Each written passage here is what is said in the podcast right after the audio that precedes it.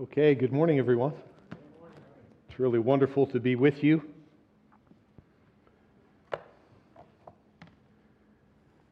Jamie, thank you. And uh, thank the Lord for the worship team. That was wonderful, just to be in the Lord's presence.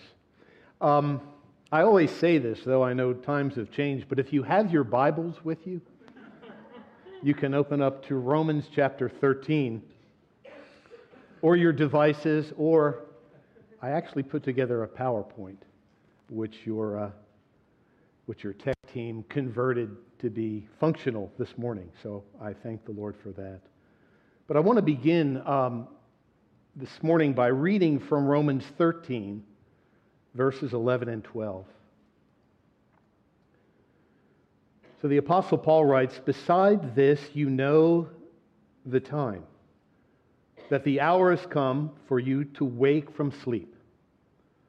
For salvation is nearer to us now than when we first believed. The night is far gone, the day is at hand. So then let us cast off the works of darkness and put on the armor of light. Father, again, we thank you for the privilege of being able to gather together this morning in your name. We thank you for your word. And we pray for the anointing of your Holy Spirit. Lord, help me to communicate clearly. And I pray, Lord God, that you would grant to each of us, Lord, by the Spirit, Lord, wisdom and revelation to know you better. Father, I pray for the good and noble hearts that receive your word and bear fruit to the glory of God. And Lord, I pray that your presence among us would, even now, give us ears to hear all that the Spirit is saying. Amen. So, chapter 13, the final chapters of Paul's letter to the Romans.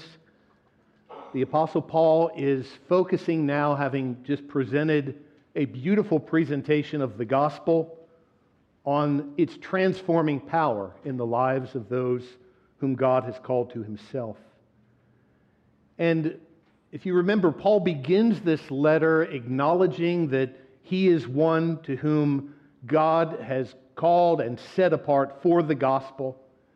He says, I'm not ashamed of this gospel. I am eager to proclaim the gospel to you who are in Rome, for the gospel is the power of God for salvation to everyone who believes. And it's the good news that God has shown a way for those who were dead in their sins, those who were without hope and without God, to now be made righteous. And that's the glory of the gospel, the righteousness of God that has been made known through faith in Jesus Christ. And so the glories of this great salvation are unfolded throughout this letter that those who are in Christ Jesus, those who receive this finished work of Jesus, his death, his resurrection, by faith, are now set free. They've died with Christ in his death, and they have been raised to newness of life through his resurrection by the Spirit. And everyone who embraces this gospel, everyone who is born again by the Spirit of God, is called to a totally new way of life. And that's really what the apostle focuses on as he comes to the end of this letter the outworking of what it means to be a people who have now been brought into relationship with God and filled with his Holy Spirit, the attitudes and the behaviors that should mark us as the people of God. And this final section of which Romans 13 is a part begins in Romans 12 with a passage uh, many of you may be familiar with. I remember as a young believer this was one of the first passages that I uh, memorized. I appeal to you by the mercies of God, or in view of God's mercies, is another way it's presented, to present your bodies as a living sacrifice, holy and acceptable to God, which is your spiritual worship. Do not be conformed to this world, but be transformed by the renewing of your mind. And here there's a call that in light of all that Christ has done. There's kind of a backward looking. We're considering that which was accomplished in the past through Jesus Christ. through his perfect life, through his death on the cross, through his resurrection, and the fact that we are now, by the grace of God, the recipients of all that he secured for us, this great salvation, let us live lives worthy of the Lord. Let us not be conformed. Let us not be uh, reduced, as it were, to the world's likeness, but let us experience the transforming power of Jesus Christ in our lives. And let that be increasingly so through the Word of God, through the Spirit of God. And it's by the mercies of God, again, because of all that He has done for you. It's the way the New Living Translation translates that verse. And so in Romans 12, 1 and 2, there's a call that we're to live our life today in light of what occurred in the past. But in Romans 13, which is our text, the perspective shifts. Now there's a call to live our lives in light of the future. And that's what we see in Romans 13. Besides this, you know the time that the hour has come for you to wake from sleep. For salvation is nearer now than when we first believed. The night is far gone, the day is at hand, so let us cast off the works of darkness and put on the armor of light.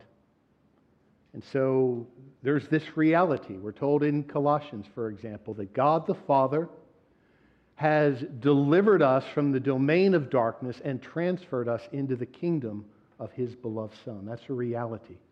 The life that we have in Christ is the life of the kingdom. The outpoured Spirit is a kingdom reality, and yet we still await our full and final salvation.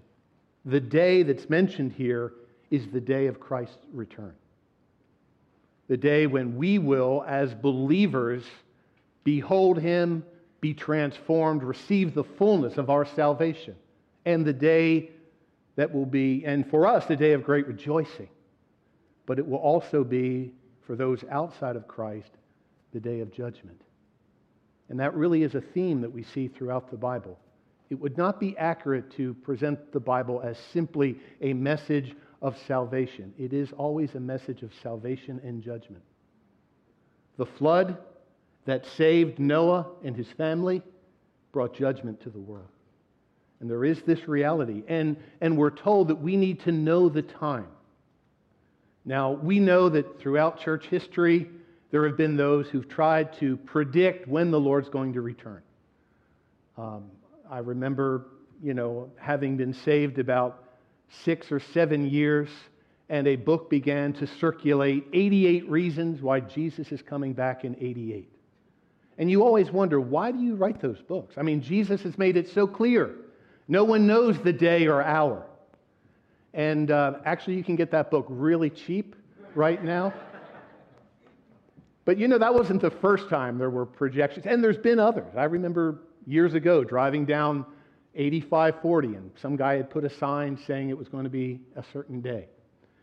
And, uh, you know, the point is, Though we do not know the time, we can agree it is nearer now than when we first believed. I came to Christ in 1979. That was 42 years ago. And at that time, the buzz was the next event on the prophetic calendar was going to be the rapture. And uh, this was even before I knew theology, Jamie. Um, in fact, I was getting my theology from these little comic books called Chick Tracts. And uh, I loved Chick Tracts. I wasn't much of a reader, didn't really take school that seriously before I came to the Lord. But Chick tracts were just feeding me. I just knew the, you know, the rapture's coming. And I remember I was in the army at the time, and each morning I'd be in formation just praying that the lieutenant who led me to the Lord would show up. Because when I saw him, I knew, oh, good, it didn't happen last night. And I was left behind because, you know, of some reason. So, um, you know, it's a serious thing. And here we're told the day is at hand. Besides this, you know the time.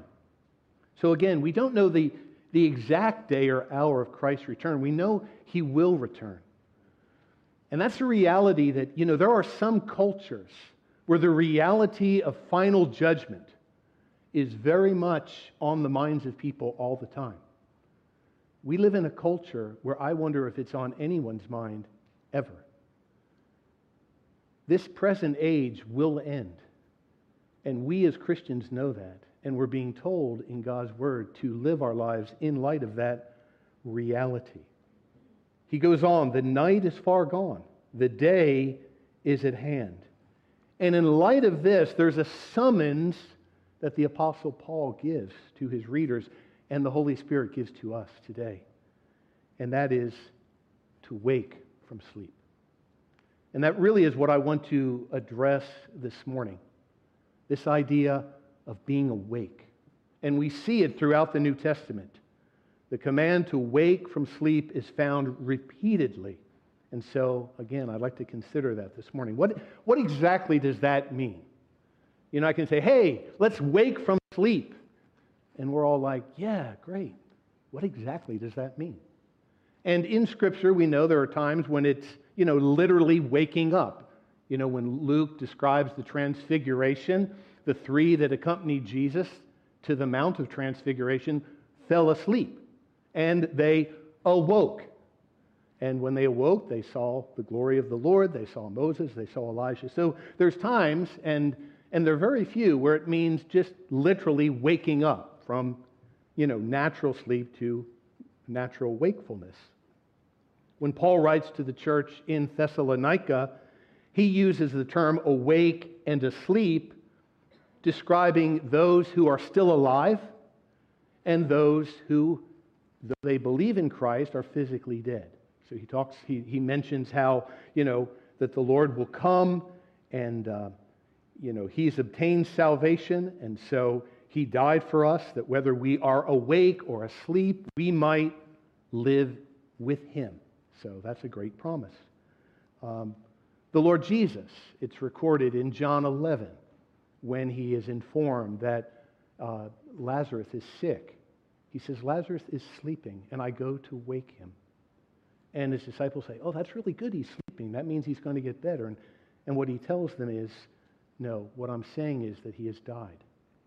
Okay, so there's this. But the vast majority, and these are just a few accounts, but looking at everything the New Testament says about this, the primary call is a call to spiritual alertness.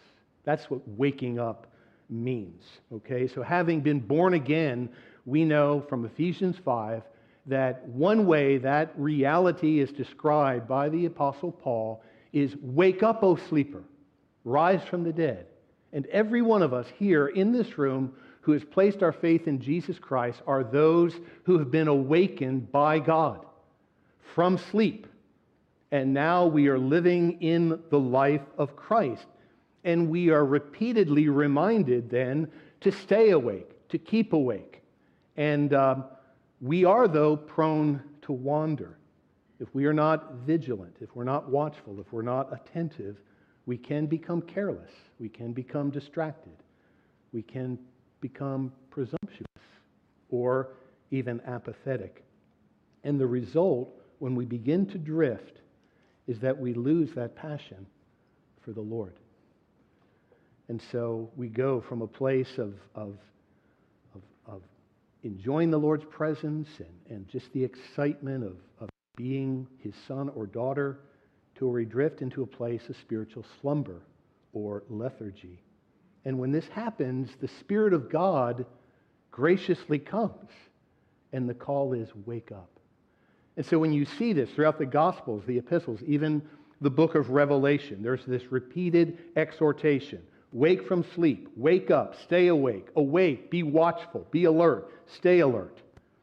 And, uh, and I want this morning even to include the call to stand as it's presented to us in Ephesians 6, because the picture there is purely uh, a military context. It's about the spiritual armor that we have and the warfare that we're engaged in. And so the call to stand is not, you know, just happen, happening to be upright with your hands in your pockets, but stand in that military sense of, of awakening and watchful and alert. It's a posture. You're ready. In the military, when someone's like, stand, it, it's the, the attack could come at any time. You're, you're mindful of the enemy. You're listening for the, for the commander's command. And so it's very important that we hear it that way. So, why these repeated calls? There is a way to approach Scripture. Brian Chapell, in his book Christ Centered Preaching, talks about something called the fallen condition focus. And what he means by that is that Scripture is addressing us because it recognizes that though through faith in Jesus Christ the penalty of sin has been fully paid for and the dominion of sin has been broken, there still is the reality of indwelling sin in every believer. And that is why we are called to fight the good fight of faith. And so these calls to awake mean there will be in us a propensity to drift to sleep. And that's why we have these calls. So, what does it mean to be awake? What are the, what are the particular attitudes and behaviors that we are called to embrace that communicate that we are, in fact, Christians who are awake? I believe the scriptures give us insight into this. And, and this morning I want to highlight six. And then after I do that, I want to just quickly answer the questions why must we stay awake as Christians? And how is that accomplished? And my hope is that this will be an encouragement to all of us this morning. So, again, having read this morning's text, the hour has come for you to wake from sleep. So, what does that involve? Let's begin with this. To be awake, first of all, is to know and understand the reality of Jesus Christ's return and to live our lives in the light of that reality. I want to read from Mark 13. And again, listen for this call. This is Jesus speaking. Be on guard, keep awake, for you do not know when the time will come it is like a man going on a journey when he leaves his home and puts his servants in charge, each with his work, and commands the doorkeeper to stay awake. Therefore, stay awake, for you do not know when the master of the house will come in the evening, or at midnight, or when the rooster crows, or in the morning, lest he come suddenly and find you asleep. And what I say to you, I say to all stay awake. And so, again, this is the same context that we see in Romans 13. Salvation is nearer now than we first believed. The day is at hand. The days are coming, again, when this present life will end. And Jesus repeatedly warns his disciples not to be sleeping, but to be ready for that day. The great reformer Martin Luther wrote There are two days on my calendar, this day and that day. And what he means is, right now, I am living this day seeking to honor the Lord, living a life worthy of God, seeking to please Him, and I'm living for that day. You know, I think it's probably a good exercise for us. We want on that day to hear the words, Well done, good and faithful servant. So I think we can enter each day asking the Lord, Lord, there's going to come a time when we look back on this day and when we look back on this day, I want to hear, well done. So, how do I live today in light of that day? So that, that today, the day that for me is yet future, but will one day be past, how can I live a life that honors you? And that's what Luther is discussing here. What we see is because we do not know the day and hour, what we're called to is a constant alertness, a constant readiness there's a single minded focus that is presented here by the Lord. And he mentions the four watches of the night evening, midnight, when the rooster crows, in the morning. You know, as I've traveled overseas, done missions work, what I realize is roosters don't crow at sunrise. They seem to be crowing all through the night. At least where I was staying, uh, that seemed to be uh, the reality. In Luke 12, Jesus talks about the second or third watch of the night. What he's saying is there, we need to be watching even in nighttime, which is really the most difficult time to watch. Um, you know, in the Army, one of the things I disliked was guard duty, 24 hour guard duty. And there were those lonely night hours where you're just sitting at a desk. I mean, There weren't such things as videos or iPhones or anything like that. You're, you're at a desk, there's a phone. Some of you may, may not know that there were these things called phones, and they had, uh, you know, a receiver and, and all of that, and, and the little dials, and, and you're just there. And, you know, you're, you, at, at some point, the, the officer in charge is going to make sure all the guards are awake. And so you're just trying to stay awake. And, and I remember it, that, that 2 o'clock, 3 o'clock, it was terrible. I'd already been at this desk since like 7 a.m. And I remember one time I was there and, and um, I heard this sound, and it was like this dreamy sound. And it took me a while to say, I, I know that sound from somewhere. And, uh, and, and, you know, I was having these various thoughts, and, you know, and, and then I suddenly realized that's the sound of a telephone ringing. And, and it took me a while to say, yeah, you know, and, you know, and I'm, I'm, I'm sleeping, and then I realized, oh, the telephone's ringing. Oh no, I, I fell asleep. And, and I go to grab it, and it kind of falls off the rocker and drops onto the floor. And I think it was like, hello, hello. It's like, are you sleeping? Oh, no, sir. No, you know, after it had rung like 36 times. That's Jesus is saying, don't be like that. Okay? And we need to recognize that can happen, right? As we wait. Matthew 24, stay awake. For you do not know on what day your Lord is coming. But know this that if the master of the house had known in what part of the night the thief was coming, he would, not, he would have stayed awake and would not have let his house be broken into. As a Christian disciple, we're never off duty. So, what does that mean for those of us who follow the Lord? Does that mean we can never let our guard down? We can never take vacations? We can never relax? No. It means that we need to live our life in light of his return. And we need, by the grace of God, to live faithfully and ready at all times.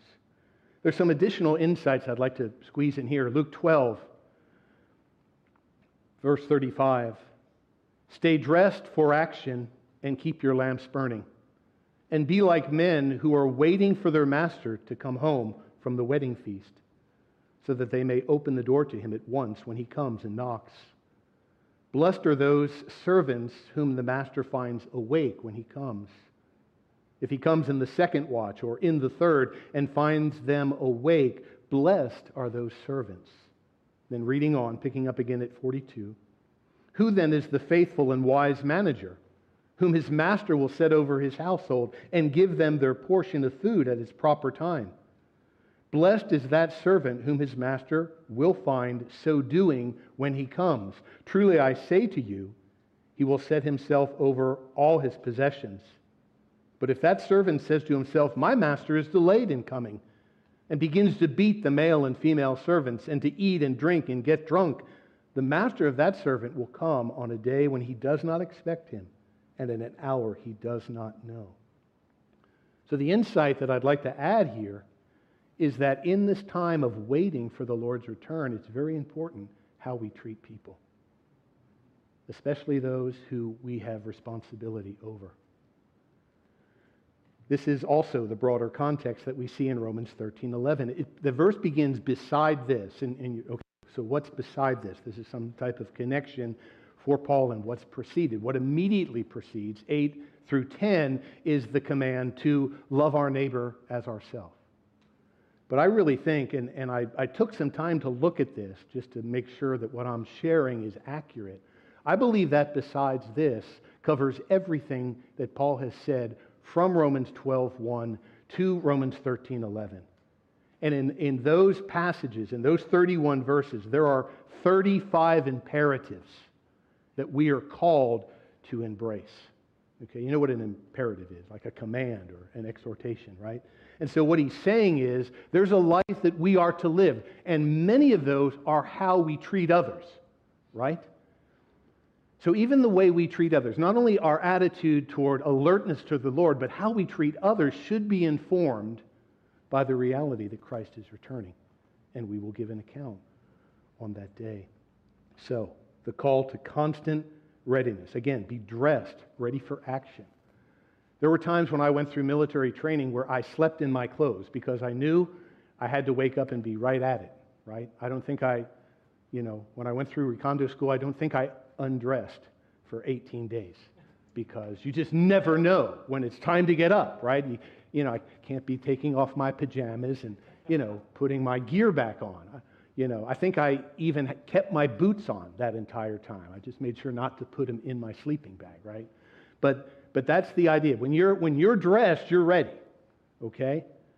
And it talks about the lamps burning again. Blessed are those servants that he finds awake when he comes. So that's the first. It's to know and understand the reality of Jesus' return and to live our lives in light of that reality. There is so much Jesus teaches on this, so much the New Testament exhorts toward this. It is very important. It is a key element of staying awake. Number two, to be awake is to pursue a life of holiness and godliness. In his second letter, the Apostle Peter describes the world's attitude toward the Lord's return. And again, there's a connection here. This is interesting because Peter writes these words, you know, 2,000 years ago. And what he says is scoffers will come in the last days with scoffing, following their own sinful desires, and they will say, Where is this promise of his coming? And then he responds in verse, uh, chapter 3, verses 10 through 16. But the day of the Lord will come like a thief. And then the heavens will pass away with a roar, and the heavenly bodies will be burned up and dissolved, and the earth and the works that are done on it will be exposed, since all these things are thus to be dissolved.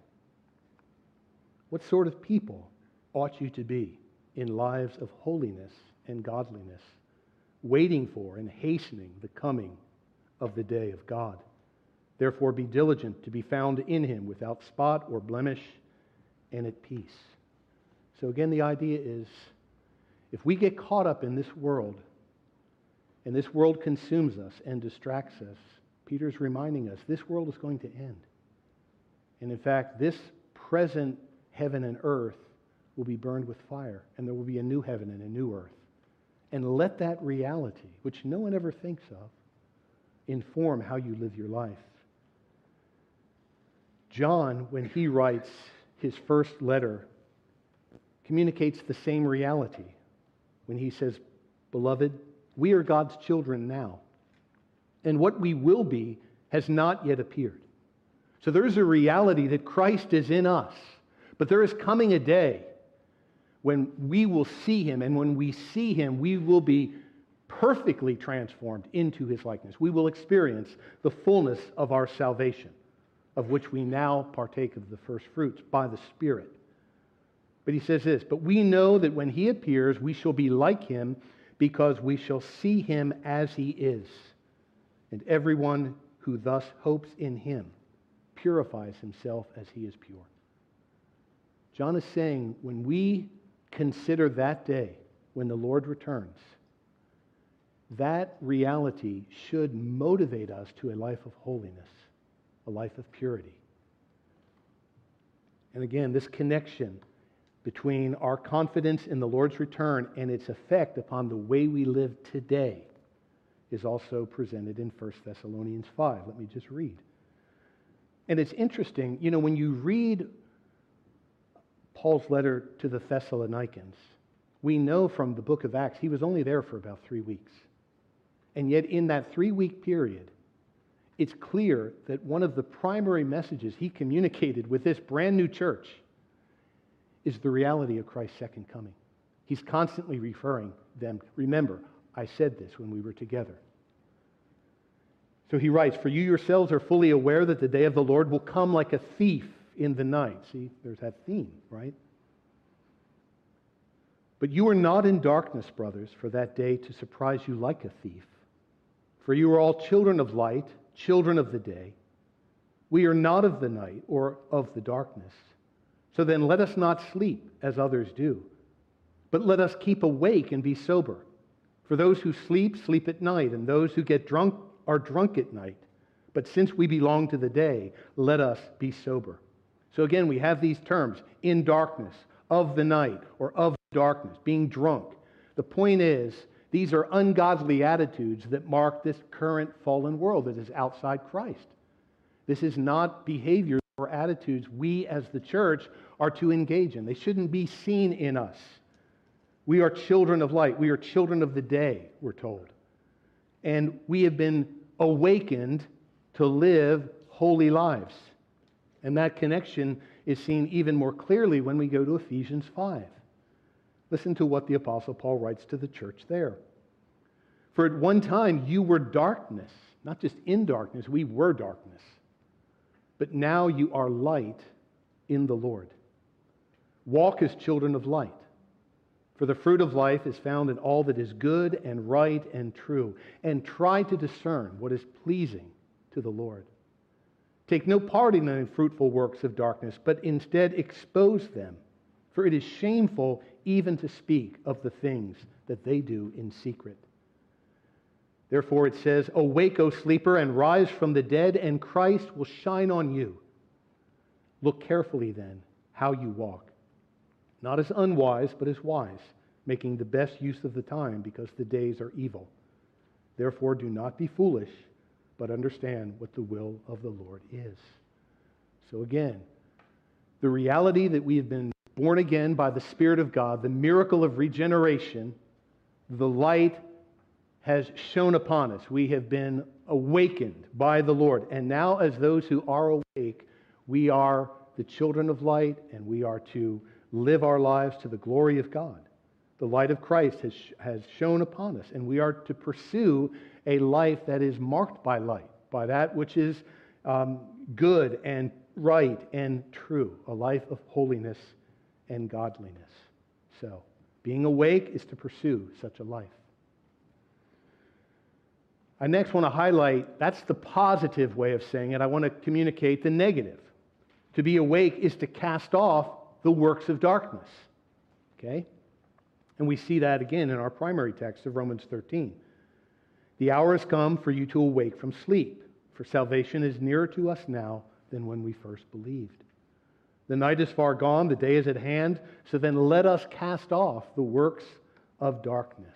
So the command here in verse 11, to wake from sleep means avoid being conformed to this present age.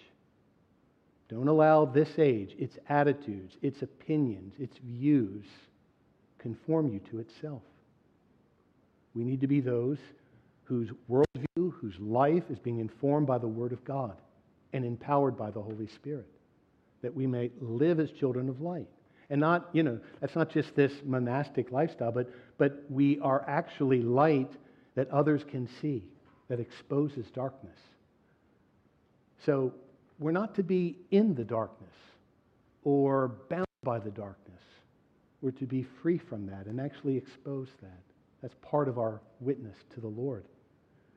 And again, this is highlighted in Ephesians 5. This is that awakening Take no part in the unfruitful works of darkness, but expose them. What are those unfruitful works of darkness? Well, other terms are used in Galatians 5 the works of the flesh, the evil passions and desires of our sinful nature that are still very much at war within us. That's how Peter describes it. He says it's really time to put away the passions of our former ignorance. There was a way we lived, there's a way we acted, there's a way we behaved and spoke. But that was informed by the world. And it's time to put these things off. In fact, that's what we see in both Colossians and Ephesians when the Apostle Paul addresses those churches. He said, Listen, there are things you are to put off. And there's a renewing that's taking place in your mind through the Word of God, and there are things you are to put on. So these unfruitful works of darkness, like in Colossians 3, he lists these, and we see these lists, right?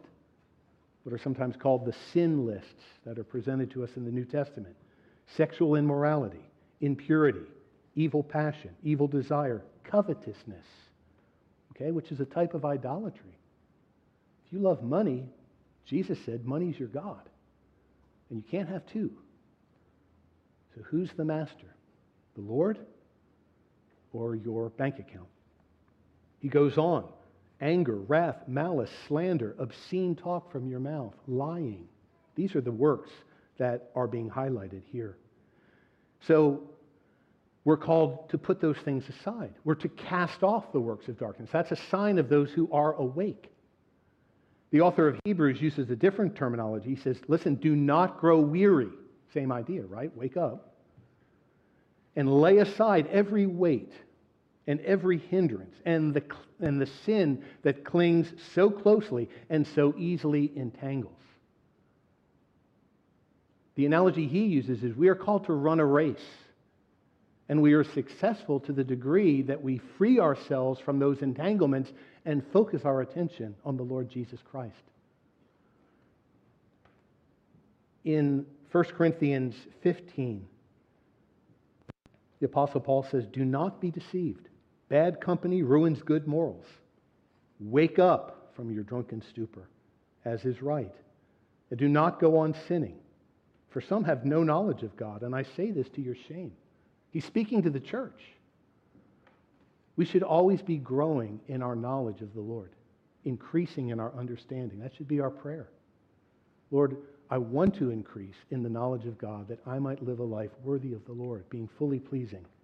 And, and the way that comes is as we give ourselves to God's word, as we ask for the empowering of his Holy Spirit to live a life worthy of the gospel. But here it says, do not be deceived. There's almost the concept here, do, do not allow yourselves to be deceived. We're told in, in his last letter to Timothy, the Apostle Paul says, Listen, a time is coming when people will, will actually seek out that they could listen to those people who teach according to their own passions and desires. This ear tickling doctrine. It's interesting. I, would never noticed the, the word they will accumulate for themselves. It's like, I wonder what other English words are used in various English translations. What's amazing is almost every one that I check uses accumulate. And we're living in a day where it's easily to accumulate teachers, right? What podcasts are you listening to? Who are you enthralled by on, you know, on the World Wide Web? And, and why? And so that causes them to turn away from listening to the truth. So do not be deceived. Do you not know? This is also uh, in that same context in 1 Corinthians 5 that a little leaven leavens the whole lump. So, what are we allowing into our soul? What are we allowing? Who, who do we keep company with, and how does that affect our witness? These are all part of that, that third reality of casting off the works of darkness in order to respond to the call, be awake. To be awake is to strengthen what remains and is about to die. And here I'm quoting directly from the exalted Jesus, who appears and speaks to seven churches. But his word to those historic churches is a word to all the churches throughout redemptive history. Revelation 3 I know your works. You have a reputation of being alive, but you are dead. Wake up and strengthen what remains and is about to die, for I have not found your works complete in the sight of my God. Remember then what you received and heard, keep it and repent. If you do not wake up, I will come like a thief, and you will not know at what hour I will come against you. So there's a strong warning there. There's a historical note. This is a word given to the church in the city of Sardis and the call to wake up would be especially, um, what, what would you say, poignant. Because twice in that city's history, in the 500 BCs and in the 200 BCs, the city was overrun and sacked because the watchmen on the walls fell asleep.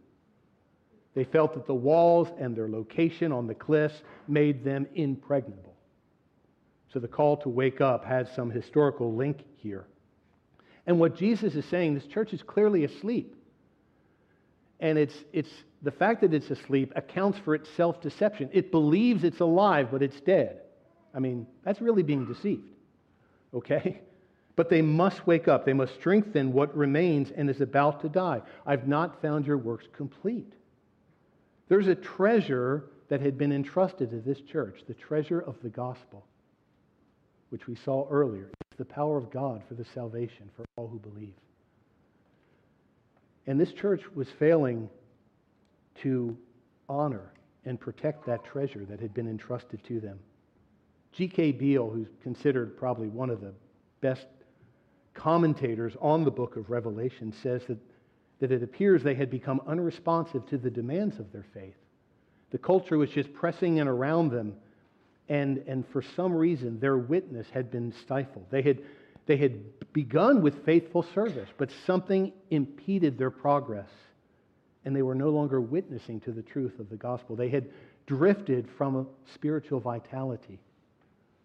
And so the admonition to wake up is one to remember the gospel, the gospel that saved you, the gospel that has been entrusted to you, to live your life in accordance with it. Do not allow yourself to become dull or, or sluggish.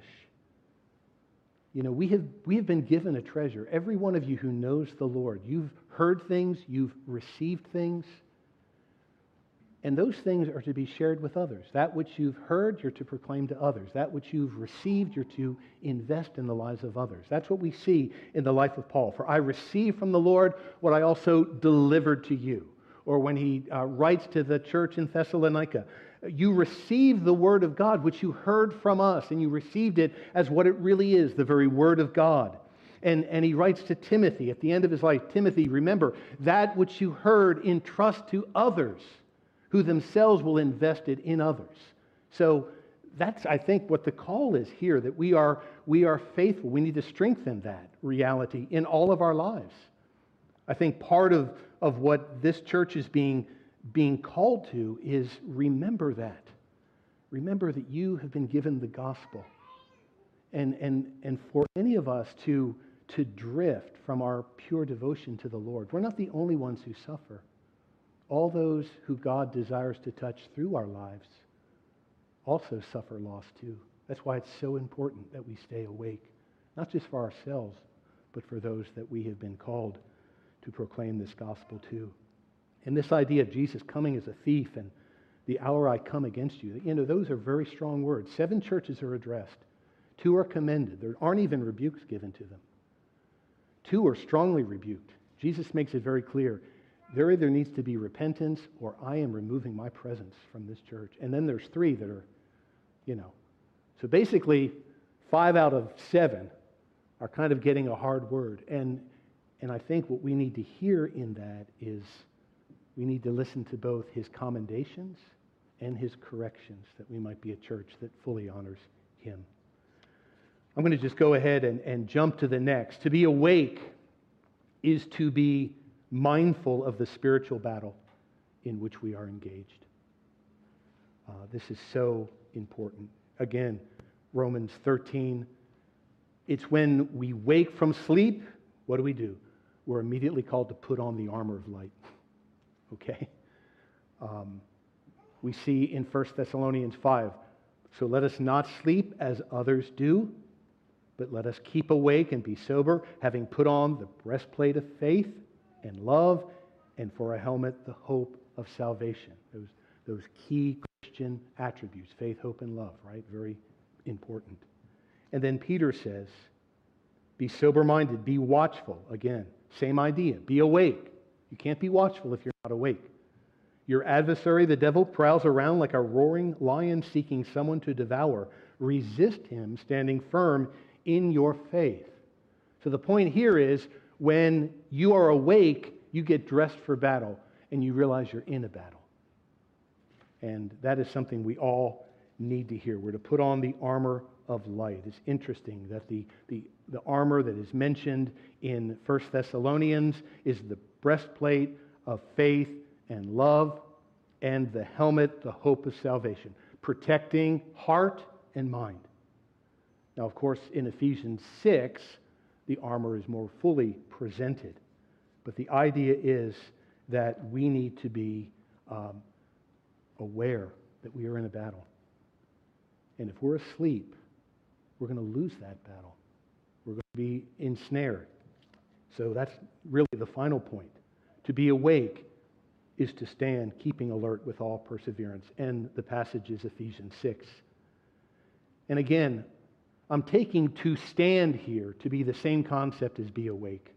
Because again, this isn't just a casual, well, you know, I'm not sitting down. You've got your hands in your pockets whistling a tune. No, this is the, the military context means it is a waking, watchful posture. So again, listen to how often it's repeated. Finally, be strong in the Lord and in the strength of his might. Put on the whole armor of God that you may be able to stand against the schemes of the devil. For we do not wrestle against flesh and blood, but against the rulers, against the authorities, against the cosmic powers over this present darkness, against the spiritual forces of evil in the heavenly places.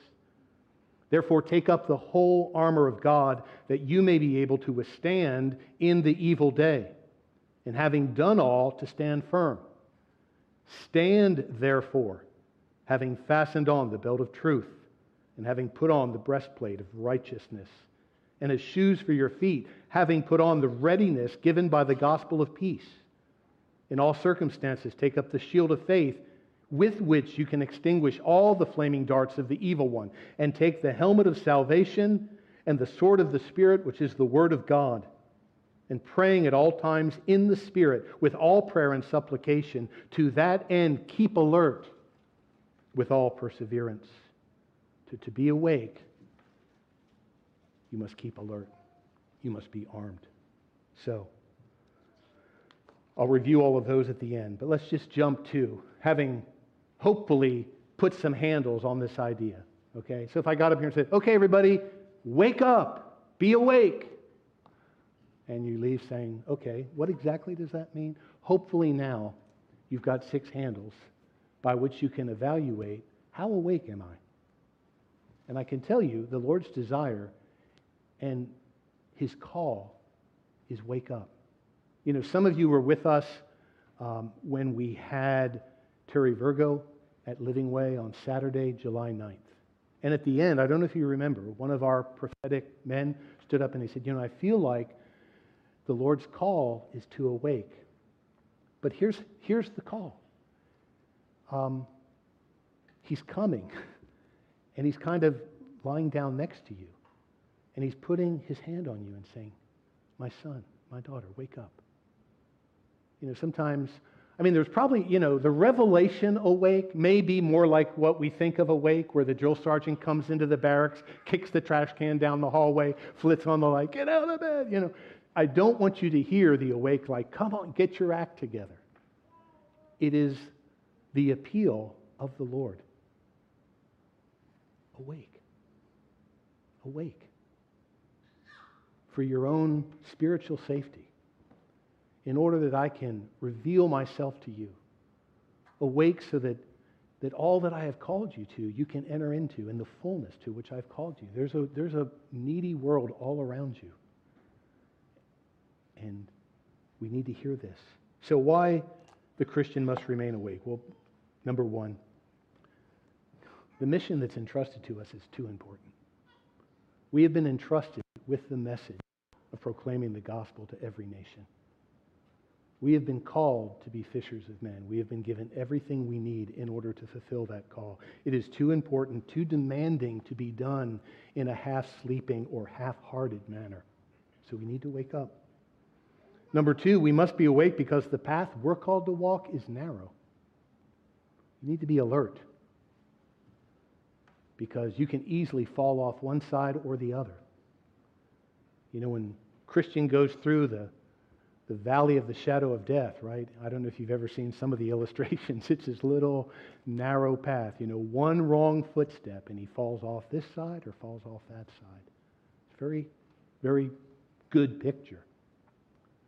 Jesus reminds us the way is narrow, it's fraught with many hazards. It's the narrow gate. There's a wide gate, there's a way that's easy, but it leads to destruction. It's not the path we're on by the grace of God. Third, any duty we perform for the cause of Christ takes us very near the enemy's quarters.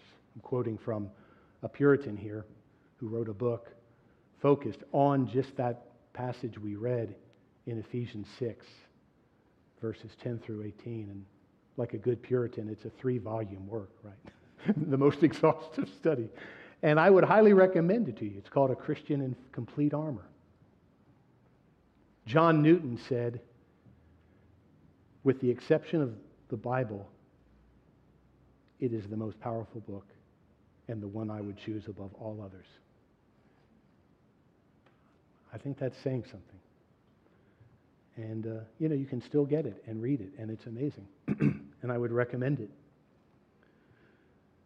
But if you think going on that you will pass by undetected, if you're really committed to advancing the God's, king, God's kingdom, know that as soon as you approach the enemy, the alarm's been sounded, and he's going to come out immediately. And it's necessary that we remain awake. If we're serious about the task entrusted to us, we must be a people awake. By staying awake, we frustrate Satan's intentions. Watch and pray, Jesus says, that you will not fall into temptation. In fact, one of the prayers we should pray every day Lord, deliver me from evil, keep me from temptation. By remaining awake, you learn the dangers of sleeping. You know, a sleeping man, you know, misses a lot. When someone's asleep, they don't know what's happening around them. And sometimes they're unaware what's happening to themselves. You know, I've I once had some work done where they put me out with anesthesia, and I was so determined. It's like, okay. And I remember I was laying there, and you know, I had the IV going, and the anesthetist comes, and I'm looking at the clock.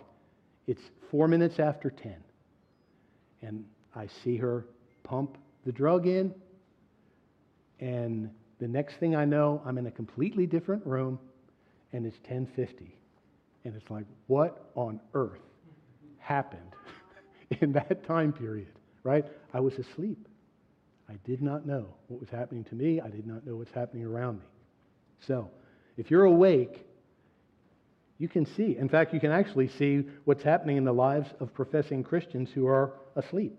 And it serves as a, as a warning, right? And as unbelievers as well. So do not sleep as others do, but keep awake and be sober. Again, 1 Thessalonians 5 6. And how do we stay awake? Just to finish up. Well, we must stay awake constantly. Okay? Luke 21 36. But stay awake at all times. And so we, we need the empowering of the Holy Spirit. We stay awake prayerfully. Again, but stay awake at all times praying. Spurgeon says, Let the eye of faith be constantly looking upon him let your hearts be full of him, and let your lips speak his word. We're to remain alert over our entire being our words, our thoughts, our attitudes, our actions. We're to be awake wisely. We should know enough about ourselves to be careful to watch those areas where we know we are weak. And if we're not sure what those areas are, I'm sure there are people in our lives who can tell us because they often see what's blind to us. And then finally, we're awake together.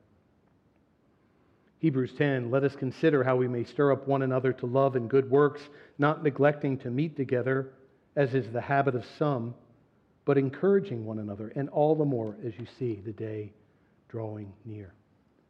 This is a warning against isolation.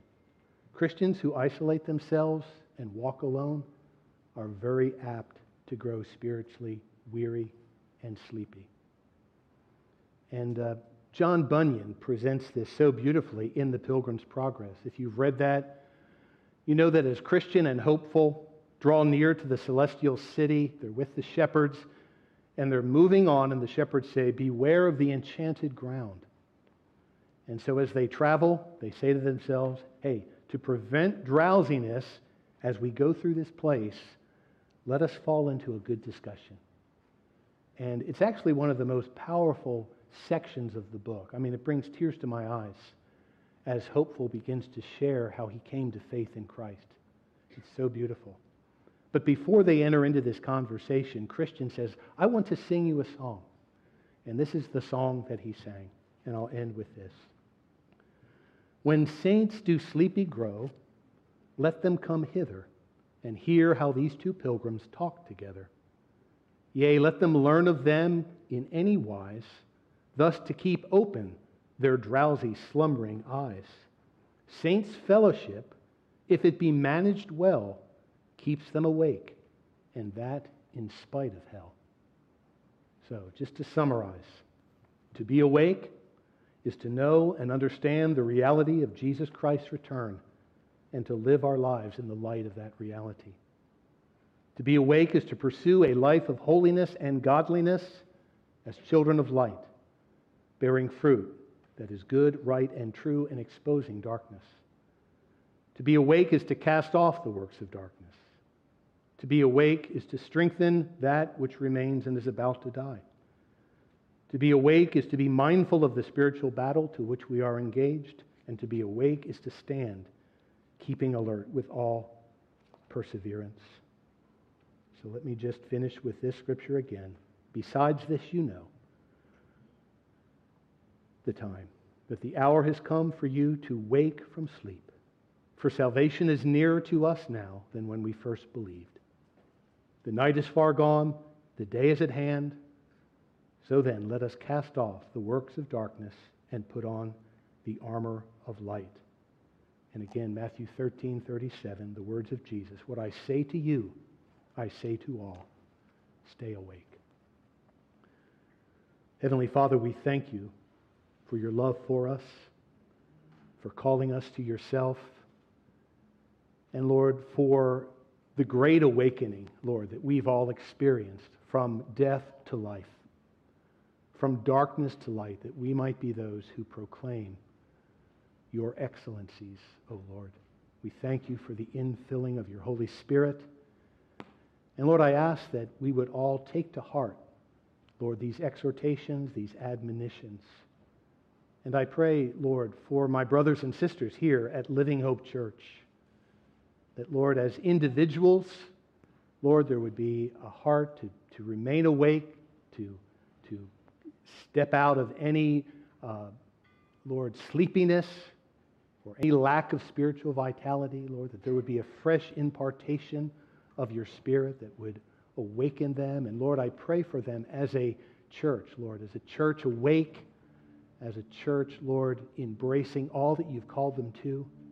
Lord, a church aware of the realities, Lord, of, of the spiritual battle around them, that they would be anointed and equipped and victorious, Lord, to fulfill your purposes in this area and throughout the world. We ask this in Jesus' name. Amen.